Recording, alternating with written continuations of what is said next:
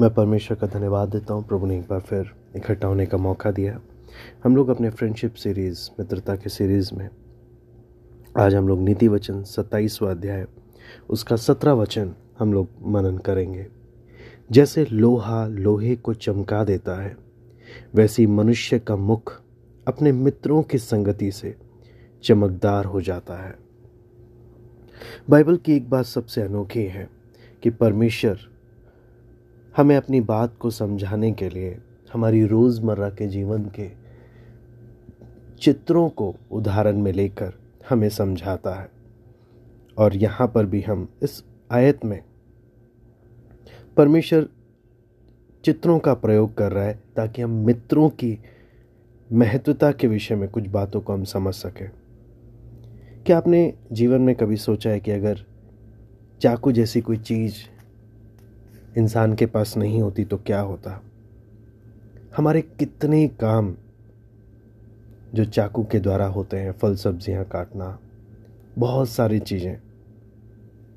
अगर चाकू नहीं होती तो कितने हमारे रोज़मर्रा के काम में हमें कितनी कठिनाई का सामना करना पड़ता। और कभी आपने देखा हो, एक ऐसा चाकू जिसमें ज़्यादा धार नहीं है?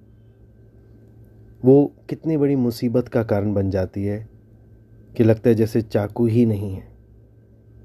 है ना? जैसे वो चाकू जिसमें धार ना हो, उससे कोई फ़ायदा नहीं होता। और कितनी बार जब आप ऐसे ज़रूरी काम में होते हैं और चाकू में धार ना हो तो आप निराश हो जाते हैं। आपका दिमाग खराब होने लगता है।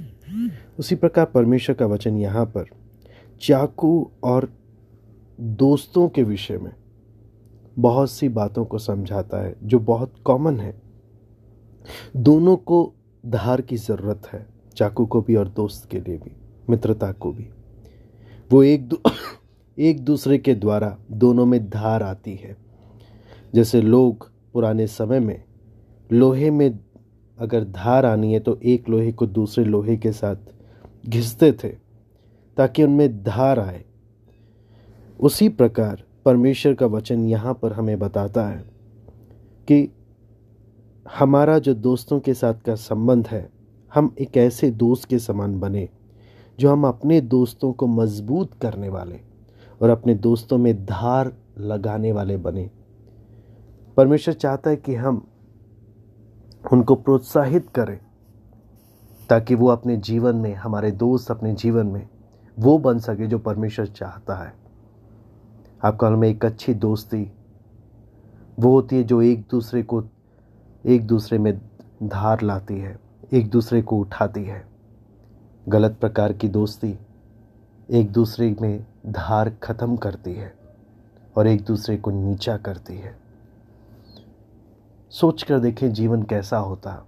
अगर चाकू जैसी कोई चीज़ ही नहीं होती या धार ही नहीं होती, उसी प्रकार दोस्त में, दोस्ती में भी अगर धार ना हो तो वो कैसे अच्छी दोस्ती हो सकती है? तो मैं उम्मीद करता हूँ परमेश्वर का वचन हमें इस बात को समझने के लिए सहायता करे कि हमें किस प्रकार का दोस्त बनना है। धार डालने वाला, जीवन में दूसरों को उठाने वाला, या दूसरे को नीचा करने वाला। प्रवीण वचनों के द्वारा हम एक एक को मदद करें। प्रभु आप सबको आशीष दें।